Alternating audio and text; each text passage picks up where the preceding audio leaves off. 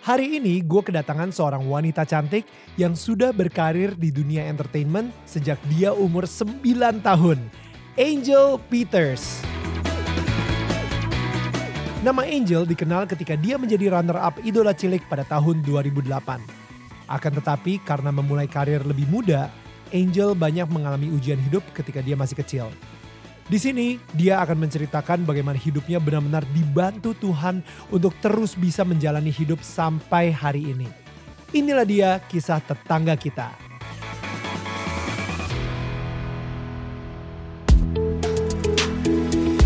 Ini gua Daniel, tetangga kamu. Di sini gua akan ngobrol dengan tetangga gua tentang perjalanan hidup mereka dari kacamata spiritual di saat mereka mengalami situasi tidak pasti dan kekhawatiran sampai bisa kembali bangkit menjadi orang yang lebih kuat dari sebelumnya. It's gonna be very exclusive and inspiring. So, without further ado, langsung aja ini dia Angel Peters. Hai Dani. The one and only. yo. The OG idola cilik. The OG idola cilik. Dan teman duduk di pesawat. Teman. Oh my goodness. Yes, yes, yes. Gila. Selalu bertemu di pesawat. Ketika kita ke Surabaya. Ketika kita kerja kayak kita nggak pernah deh Nil. Kayak selalu somehow tuh gue ketemu lu pada saat kerja dan di dalam pesawat. Eh lo lagi. Yoi. Dan yang lebih gilanya lagi di momen-momen tertentu di mana lu benar-benar butuh untuk nyampah. Iya parah sih. Lo parah sih. I owe you and your wife a lot. No, no, no, no. For all my stories and struggles in life.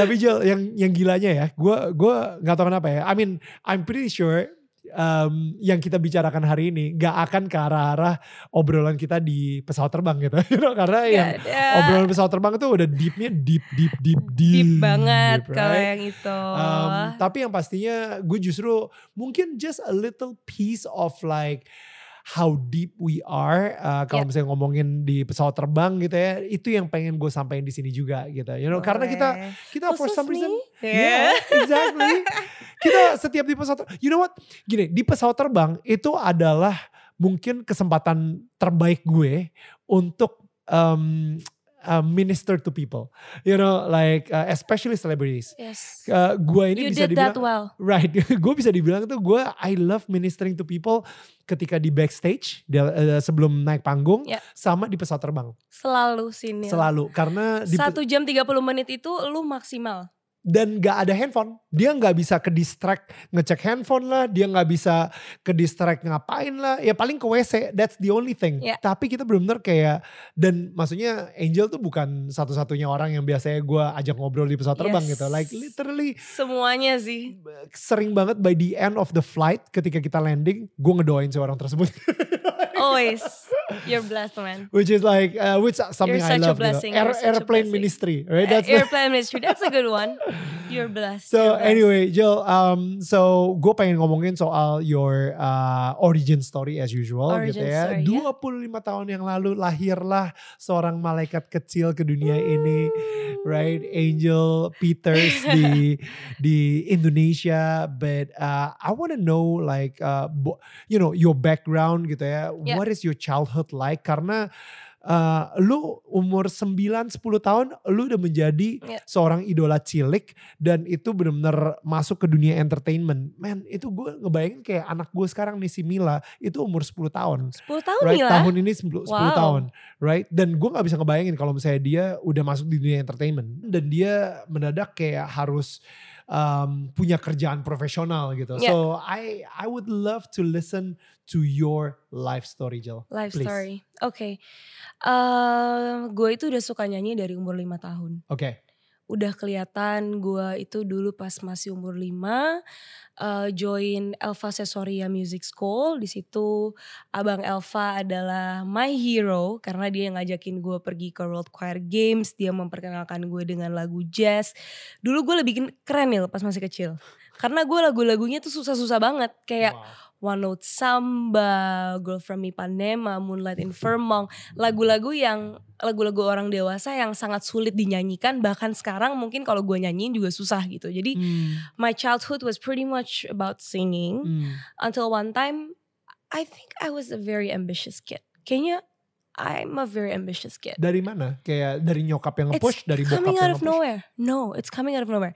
Jadi dulu tuh gue les nyanyi itu yang nganterin oma gue. Oke. Yang nyetirin gue itu oma gue. Aku panggilnya Uwo, panggilnya Uwo. Jadi Uwo gue itu yang selalu nyetirin gue les nyanyi dan semua temen gue yang ada di kalau kayak lu ngomong sama Reza Candika, Hmm. Alika itu yang lulusan-lulusan Elva pasti semua tahu oma gue karena yang nyetirin gue nyanyi itu selalu oma gue gitu. Alright. Dan ada one point eh, gue kayak gue pengen masuk TV nih gitu. Gue pengen nyanyi. Gue inget banget di sebuah gedung itu eh, karena ini acara eh, istilahnya kompetisi anak-anak yang baru lah ya waktu itu belum terlalu banyak kompetisi anak-anak. Gue inget banget di sebuah gedung gue ngantri dari jam 6 pagi sendirian Gila.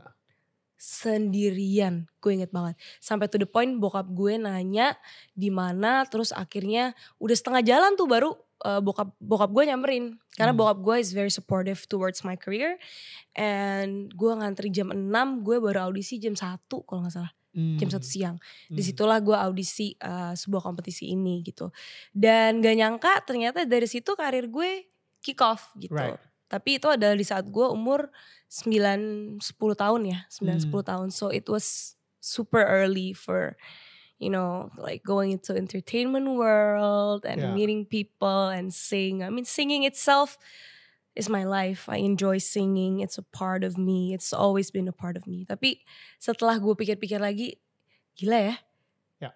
gue nyanyi dari umur 9 maksudnya gue di dunia entertainment ini dari umur 9 if I knew how toxic and how complex and how you know men how mentally you have to be prepared for this gitu it's crazy Ya.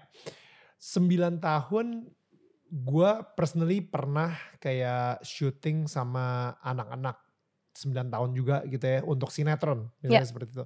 Di mana sinetronnya sendiri tuh kadang-kadang bisa selesai sampai jam satu pagi. Si anak itu juga disuruh nunggu aja sampai jam satu pagi, right?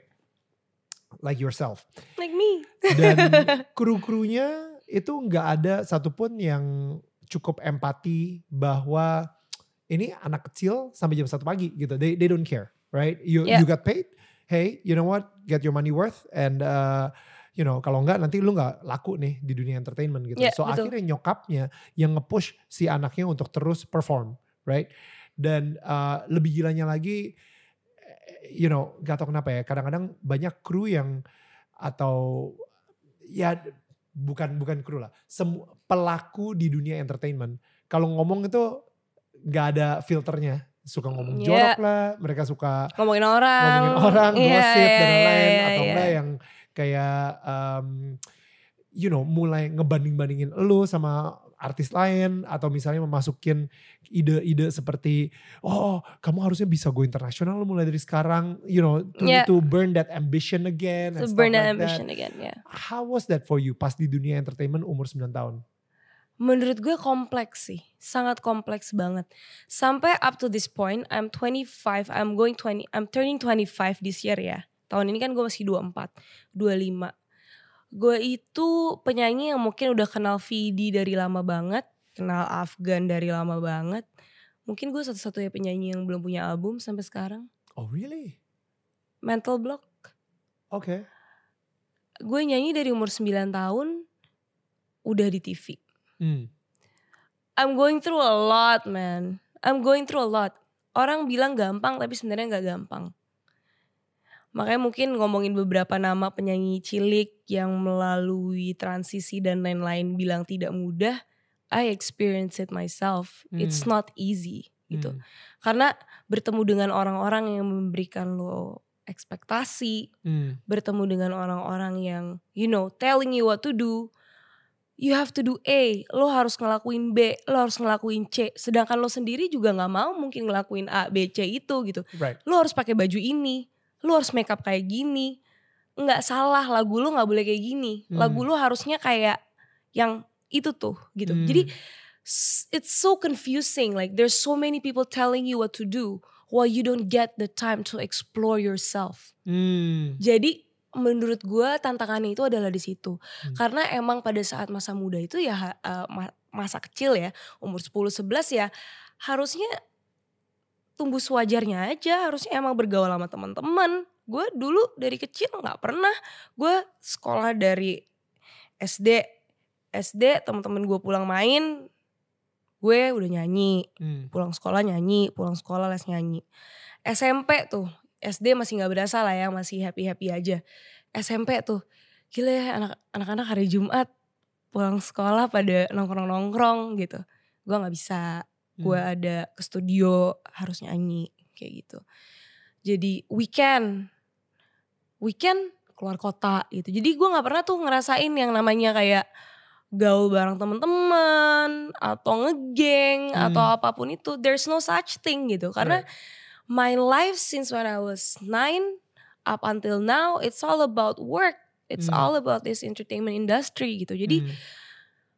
I missed out so many things yang harusnya dialamin sama anak-anak sumuran gue. Kalau yang gue bisa ngomong itu. sekarang ini kalau misalnya looking back ya, gue gue personally ya, gue sendiri sering banget ngeliat lu live uh, di Surabaya gitu ya, dan well di TV juga dan lain-lain dan um, di beberapa events, uh, I'm I'm always excited like whenever I see you on stage, Thank gue you. ngerasa uh, suara lu itu it's a gift, itu karunia banget dari Tuhan gitu, yang Iya. yang yang lu bisa dapetin. Gak semua anak kecil misalnya umur 9 tahun dan bahkan hari ini ketika lu umur 25 tahun bisa nyanyi seperti lo gitu Iya. ya. Um, dan Banyak sih yang lebih bagus. Terus gitu main iya iya aja lagi gue. ya ya tapi nggak nggak banyak kan gue bilang kan nggak banyak orang yang bisa gitu kan majority uh, mungkin susah gitu nah tapi looking back lu ngerasa itu karunia dari Tuhan bukan atau uh, of course itu karunia dari Tuhan ya Mm. tapi maksudnya it lu ngelihatnya pada saat itu is it a blessing or itu malah menjadi sebuah curse gitu No, it's a, it's grace. it's grace I called it grace. Uh, apa tuh artinya Kenapa gue bisa ngomongin itu anugerah? Hmm. Karena gue bisa ada sekarang itu karena nyanyi. Bukan karena uang yang gue dapat loh. Bukan. Hmm. bukan karena kerjaan yang gue dapet loh tapi karena gue bener-bener bener-bener apa ya gue bener-bener ngerasain gila suara yang gue dapet selalu ada momen-momen gini Del Nil suara yang gue dapet ini ini tuh bener-bener dari Tuhan. Ini Hmm. bener-bener dari Tuhan. Selalu ada turning point itu. Jadi every time I want to give up on life every time I want to give up singing gitu a lot of times a lot of times gitu. Tapi selalu ada cara Tuhan yang membuat gue untuk sadar bahwa no you know what this is my grace. This is my gift for you gitu. Selalu ada kayak gitu. Jadi kayak there's no reason for me to turn back gitu. Dan gue bisa bilang gue nih bertahan sampai sekarang karena Tuhan lo udah kasih gue gift sebesar ini.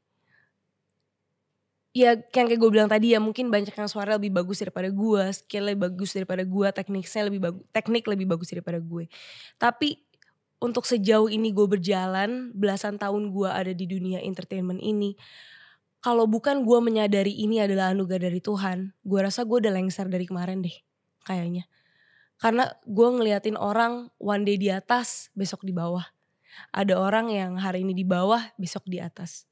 Jadi yang gue pegang ya cuman ini dari Tuhan ini karunia Tuhan yang harus gue pakai Hmm. yang harus gue maksimalkan. Dan gue ngerasa gue masih gagal dalam itu Hmm.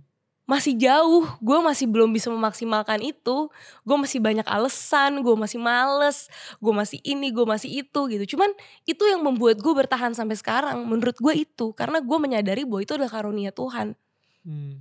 Hmm. kalau gue nggak menyadari itu karunia Tuhan banyak kok yang lebih dari gue Hmm. I admit it Hmm. and I'm not ashamed of talking about it because it's not that I'm ungrateful ya, bukan gue ungrateful tentang talent yang gue miliki. Tapi gue percaya banget bahwa apa yang gue miliki itu adalah karunia Tuhan. It's just not about the voice, but it saves my life. It saved me. It saved my life. How did it save your life? Maksudnya lu tadi sempat bilang lu sempat kepikiran to end your life tapi because of the grace dari melalui suara lo, how you know, can you tell us more about that? Oke, gue nggak pernah plan untuk jadi penyanyi rohani ya. Jadi Hmm. sebenarnya cerita jadi penyanyi rohani itu panjang banget. Gue nyanyi lagu rohani itu sebenarnya ceritanya panjang banget. Oke, let's skip that. Eh, no, no, no, no. Why, why, why skip that? Kita, kita gak ada durasi di sini. Yeah, yeah, yeah. No, let's not skip yeah, that. so basically there's someone lah ada namanya Pak Albert Anoni. Mhm. Eh, Pak Albert inilah yang akhirnya encourage gue untuk kayak yuk bikin yuk gitu. Ya udahlah Pak, saya nyanyi aja deh Bapak cari lagunya. Hmm. Pokoknya there's no effort in you know finding money through nggak ada effort sama sekali untuk buat uang dari rohani ini tuh nggak ada gitu. Jadi basically I was just helping Pak Albert at the time. Uh, yaudah Pak, Bapak cariin aja lagunya, saya nanti yang nyanyi, yang nyanyi gitu. Dan I never you know intent untuk menjadi penyanyi rohani karena di otak gue itu selalu mindset gue itu adalah ketika gue bernyanyi itu gue bernyanyi buat Tuhan ya Hmm, apa pun lagunya. apa pun lagunya Niel Ya. mau gue nyanyi istilahnya di mana pun doa gue itu selalu doa gue itu selalu Tuhan gue mau nyanyi buat lo Hmm.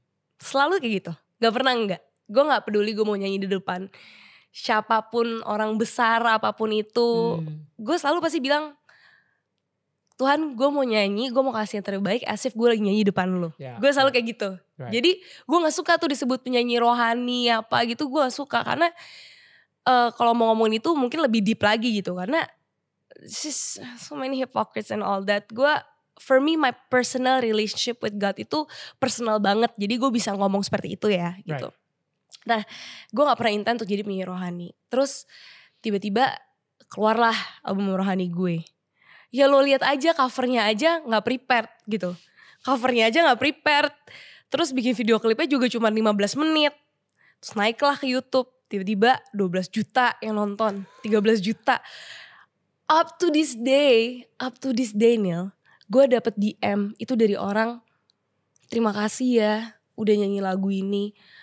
Anak saya sakit harapan saya sama Tuhan saya cuma dengerin lagu ini tiap hari bisa kayak gitu gue sampai merinding kalau cerita kayak gini gue kemarin ada wedding juga se- seorang wo gitu dia samperin gue dia bilang eh gue harus terima kasih ya sama lu ya gara-gara suara lu loh gue bisa bertahan gini gini gini Lagu yang mana?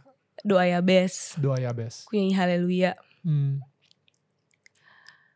di situlah momen gue switch karena gue ambisius banget Nil ada momen pas masih kecil tuh gue kayak gini gue tuh pokoknya udah gede gue harus jadi bisa kayak Krisdayanti Hmm.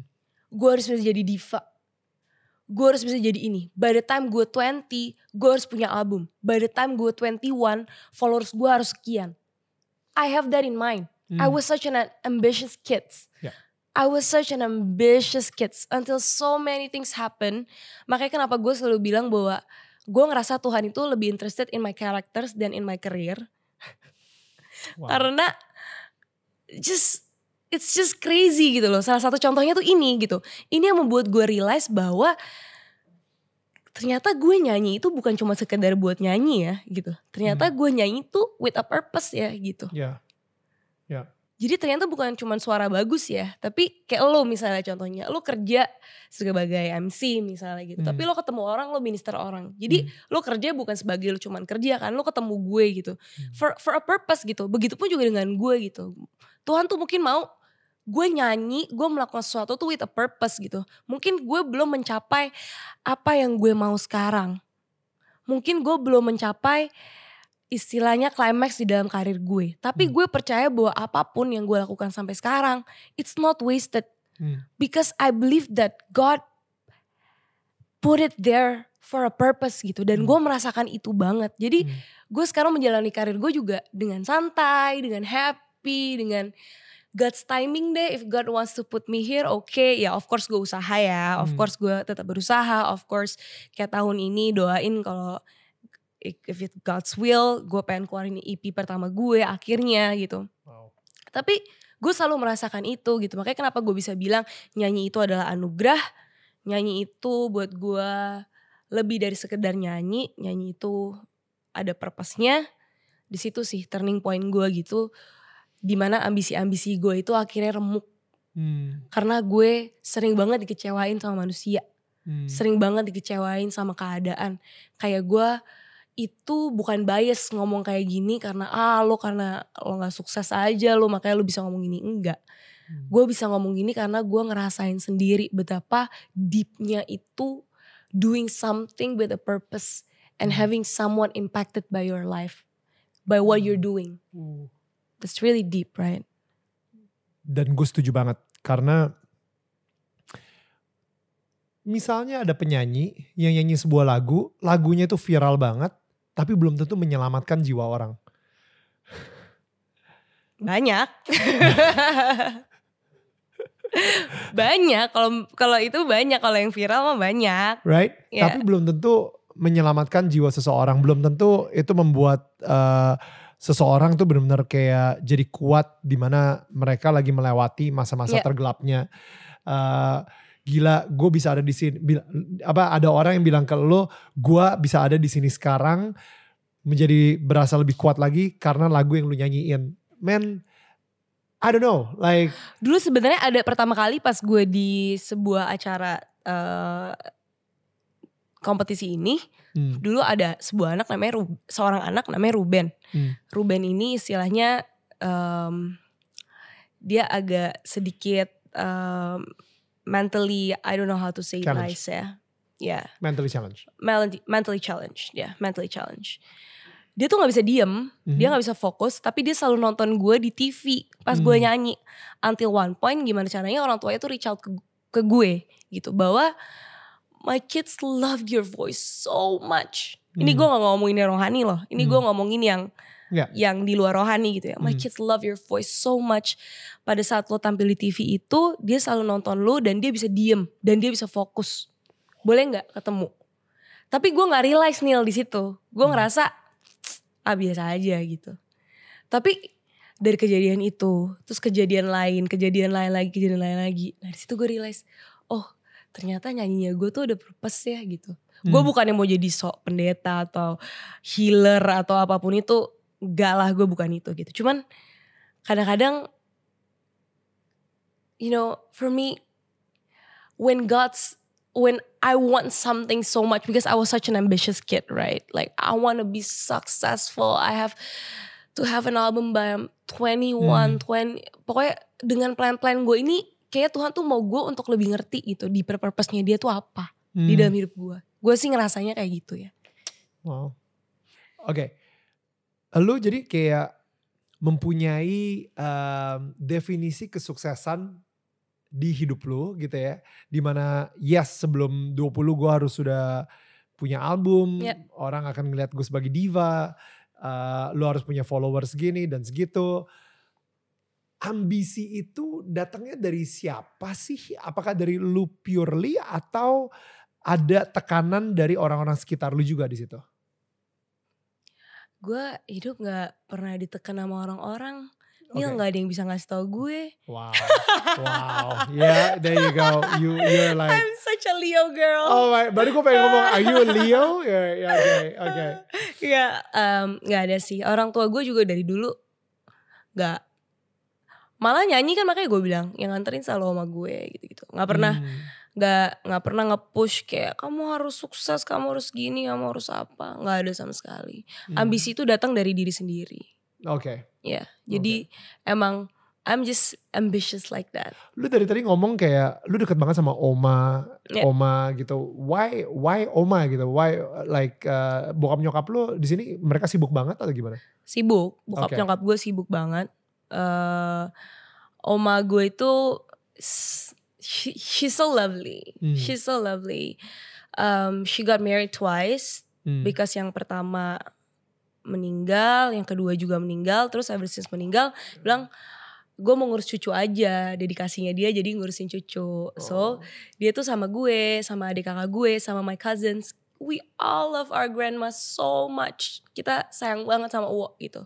Jadi eh even sampai sekarang pun kemarin dia sempat covid dan gue panik banget dan gue itu that's like my biggest rasa ketakutan yang paling besar yang salah satu yang paling pernah gue alamin itu udah pada saat dia sakit kemarin gitu. Jadi emang Oma is such a big and such a huge part of my life karena gue Oma nggak sekarang udah sehat juga ya. udah sehat. Gue soalnya nggak punya figur oma yang lain dan opa yang la dan opa gue nggak pernah ketemu. Jadi Uwo ini adalah satu-satunya figur eh, istilahnya kayak grandparents lah di dalam hidup gue gitu. Hmm. So tell tell me about your relationship with your parents. My relationship with my parents, okay. Masih gitu. okay. okay, um, I'm really close with my mom. Mhm. Uh, I'm really close with my dad juga. But something happened. Something happened. Mm, and now they're not together. Hmm. So I consider myself a broken home Okay. now. But I love my dad so much. And I love my mom so much. Nggak kurang dua-duanya. Ya. I love my dad and I love my mom. And you know, ada masanya gue marah banget. Kenapa ini harus terjadi? Their separation.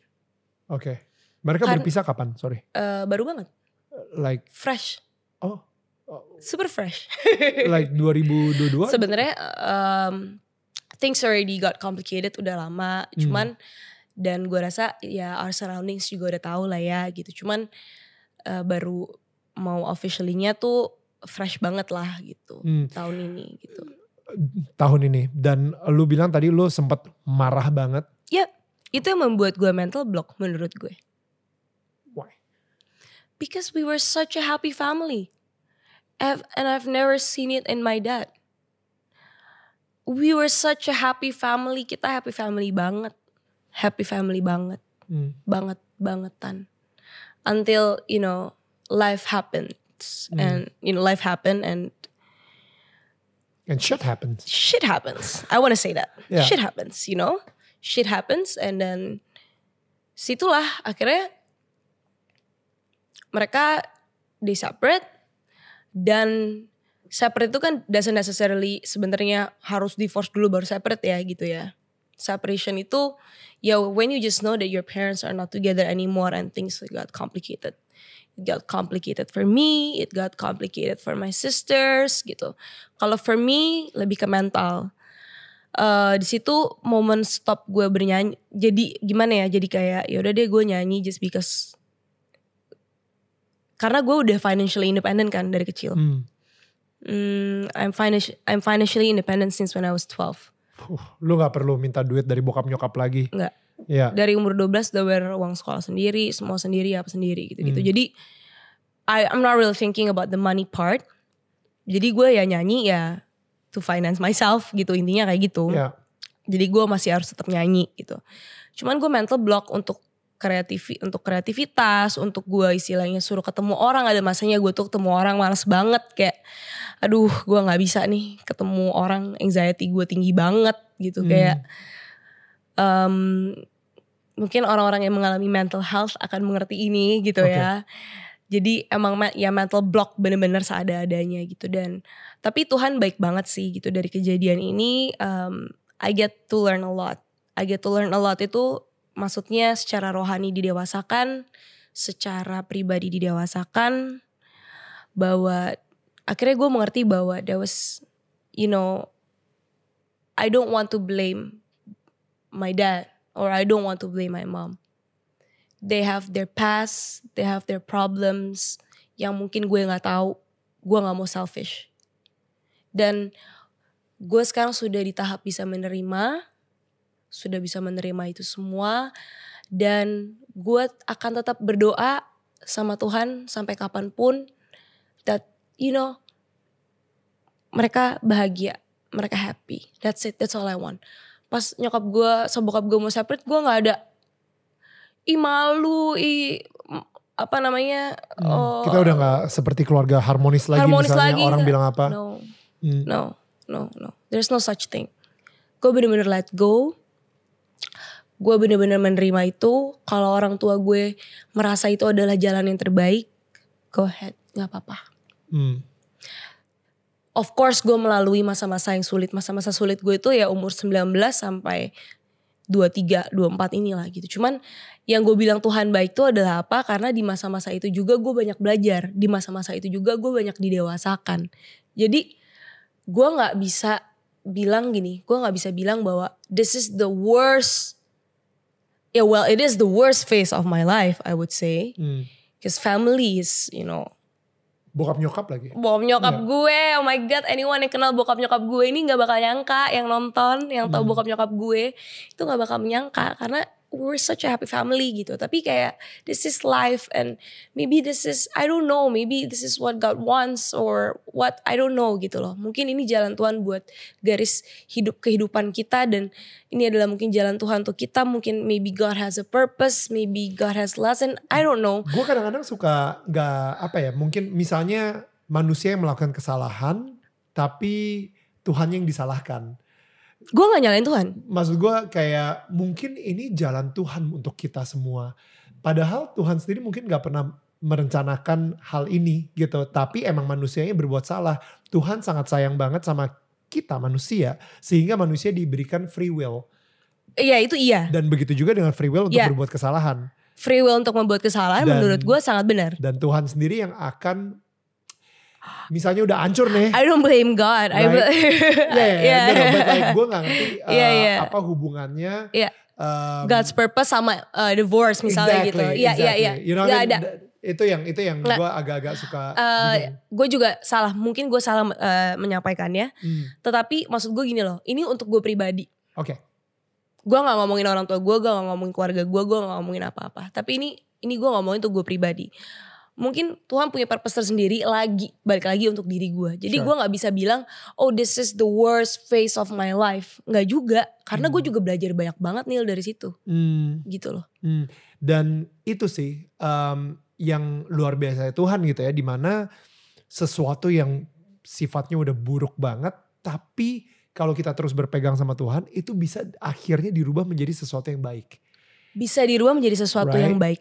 Um, Iya. Mungkin dalam hal ini adalah lu gitu, di mana Yes. lu ngerasa ini this this perpisahan gitu ya, perpisahan ini ini sesuatu yang buruk banget gitu, tapi lu bisa mendapatkan sebuah perspektif baru bahwa ini ternyata sesuatu yang baik mungkin buat diri lu kayak gitu. I don't know Banget. apa yang baik dari situ yang bisa dilahirkan. Sangat mendewasakan gue sekali. Sangat mendewasakan gue sekali.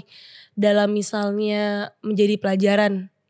Untuk mungkin eh satu misalnya ya bagaimana pandangan gue nanti ke depannya. Karena gini Nil, sebenarnya ini untuk to the broken homes Ya. people yang lagi nonton. Uh, I feel you, I know how you feel, and sometimes you just wanna blame your parents for everything. Wow. Because there's sometimes gue mau blame semuanya karena orang tua gue ada gitu. Cuman kita punya dua opsi gitu. We are not our parents. Hmm, We are not their problems. ya. We are uh, we kita ini kita Hmm, kita ini bukan orang tua kita. ya. Kita ini bukan masalah kita. Jadi jangan disambung-sambungin. That's good. And I know it took so long. And you know, maybe some people just won't get it gitu. Karena how come gitu? Gue rusak gara-gara gini gitu. Gue rusak gara-gara orang tua gue. Gue ini just just so many people blaming, blame game itu udah pasti di dalam di dalam dalam dalam uh, broken home seperti ini ya gitu. Karena lu langsung play victim ya. Play victim dong, of Yeah. course. Apalagi sebagai anak, kan lo Yeah. orang tua, lo harus bertanggung jawab gini apa segala macam. Padahal ini lu udah umur 20 ah 19 20-an 19, 20-an, ya kan? iya. Nah tapi di sini eh makanya ini kenapa gue bilang Tuhan tuh baik banget sama gue. Oke. Tuhan tuh baik, Tuhan tuh baiknya, oh my gosh, I could cry talking about God. Like Tuhan tuh baik banget. Tuhan tuh baik banget sama gue. Istilahnya gue punya dua pilihan. Mhm. Gue bisa jadi bitter. Hmm. Atau gue bisa puter balikin ini semua. Oke. Atau gue bisa punya pilihan hidup yang lain. Oke. Which is apa? Which is gue rise above it. Oke. gue maju, gue usaha, gue memaafkan orang tua gue, gue Hmm. memaafkan situasi gue. Gitu. Even I met professionals and I'm not ashamed of it, Hmm. gitu. spiritually yes it's very important gitu tapi professionally gue juga ketemu orang untuk ngomong tentang masalah gue gitu Hmm. dan you know gue tuh sampai bilang sama Tuhan kayak God I wanna rise above it Hmm. so help me Hmm. and God truly help me gitu loh Uh. Bener-bener dikirimin dijauhin dari orang-orang yang gak bener dikirim teman-teman yang baik dikirim partner yang baik. Terus orang aja sampai kadang-kadang tuh suka nanya sama gue gitu kayak gila Angel lu lo tuh nggak bikin album lo nggak ngapa-ngapain. Tapi demand lo sampai sekarang masih tinggi banget lo masih nyanyi tiap minggu. You know it's it's God it's not me. Jadi kayak um, gue nggak mau main blame game di sini gitu. Gue nggak mau blame parents gue gue nggak mau blame keadaan gue gitu. Mental block adalah proses ya mungkin di saat gue harus mencerna itu semua gitu. Tapi gue cuma mau bilang ya jangan menyerah gitu. Emang emang waktunya panjang. Emang waktunya panjang. Gue gue nggak bilang itu gampang. Nggak gampang sama sekali apalagi gue gitu. Hmm. nggak gampang sama sekali. Gue marah angry I was sad I was frustasi dan lain-lain it's, it's, it's really long gitu I blame that for everything gue nggak ngelewatin itu kok gitu dan buat yang denger hari ini you have a choice Hmm. you have a choice because we are not our parents and we are not our circumstance gitu Hmm. jadi have hope Hmm. in yourself. Have hope in yourself Hmm. gitu loh. Maju terus gitu. Maju terus jangan karena keadaan lu lu akhirnya jadi stuck. Lu gak tahu mau ngapain gitu. Karena lu cuman stuck dan you know duel di masa lalu itu, di masalah keluarga lu itu. No, you have hope. You have hope. All I can say is that you have hope.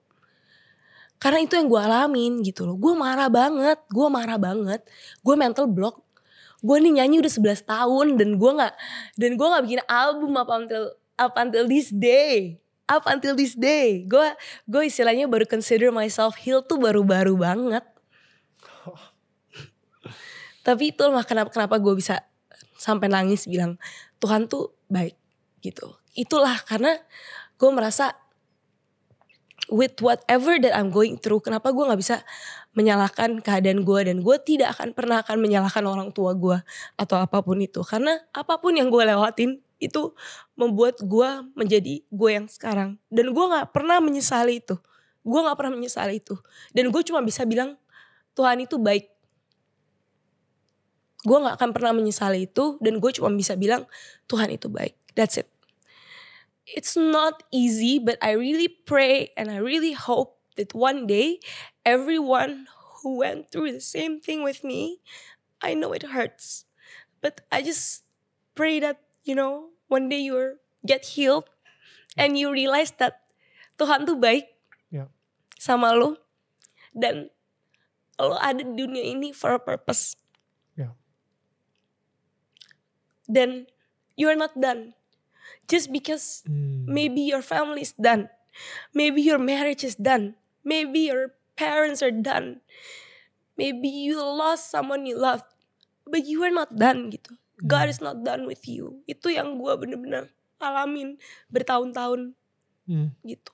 Ketika kayaknya manusia udah naruh titik tapi Tuhan masih memberikan koma. Koma itu yang epic sih menurut gue. Ya. Itu yang gue tuh sampai nangis karena berjuta kali gue mencari ini di dalam hidup gue gitu. Sampai akhirnya gue bener-bener realize kalau God is not yet done with you. He's not yet done with you. Ya. And you know, just just don't be bitter. Hmm. Kita nggak usah pahit lah sama keadaan kita gitu Hmm. rise above it, rise Hmm. above it, rise above it. Buat anak-anak muda ya, apalagi yang lagi dengerin ini, Hmm. you better rise above it. Ya. Jangan lari ke, you know, hal-hal yang Ya. Dan jangan stuck juga di blame game juga. jangan stuck di blame game, jangan lari ke hal-hal yang, ya, you know what, Ya. just don't gitu, just have hope. I know orang prosesnya beda-beda, jangka waktunya juga sorry ya gue nangis gue nangis Loh, sih. Nangis minta sorry. apa namanya waktunya waktunya beda-beda gitu. Gue sedih gue sedih banget karena bokap gue tuh orang terbaik yang bener-bener baik banget lah. Pokoknya bokap gue tuh baik banget. And I really miss him and you know kayak and I'm really sad that it has to end gitu. Tapi gue nggak I will never I will never play that blame game gitu gue cuman mikirin ke depan Nil gue cuman mikirin ke depan kalau gue bitter kalau gue jadi orang yang Pahit dan marah pahit dendam. dan Ya. marah dan dendam gak selesai-selesai pertama Hmm. gue gak bisa maju Hmm. kedua gue juga gak bakalan punya happy family Hmm. kalau itu comingnya out of revenge kalau comingnya out of bitterness menurut gue nggak akan bisa iya gak sih Ya. I mean you already have a family right? Like Ya. if you start that I mean kalau gue sekarang pemikiran cuma gini doang. I want of course I want to have a you know a, a happy and a stable relationship and you know of course I don't want a divorce gitu. Cuman yang gue pikirin adalah I have to fix myself because later on pada saat nanti gue in a relationship with someone gue nggak mau melihat orang itu sama gue mau memberikan sama seperti ayah gue misalnya gitu Hmm. gue mau ingin memberikan kesempatan untuk orang itu Wow. mencintai gue misalnya kayak gitu salah satu contohnya ya kan dan trauma-trauma nggak fair kalau dibawa ke partner lo nanti Wow. Ya, ya. What a story. Guys, thank you for listening to this podcast. Tapi tenang, ini baru part pertama. Masih ada part selanjutnya. So, biar kalian gak ketinggalan, yuk di follow dulu. Ingat ya, Daniel tetangga kamu.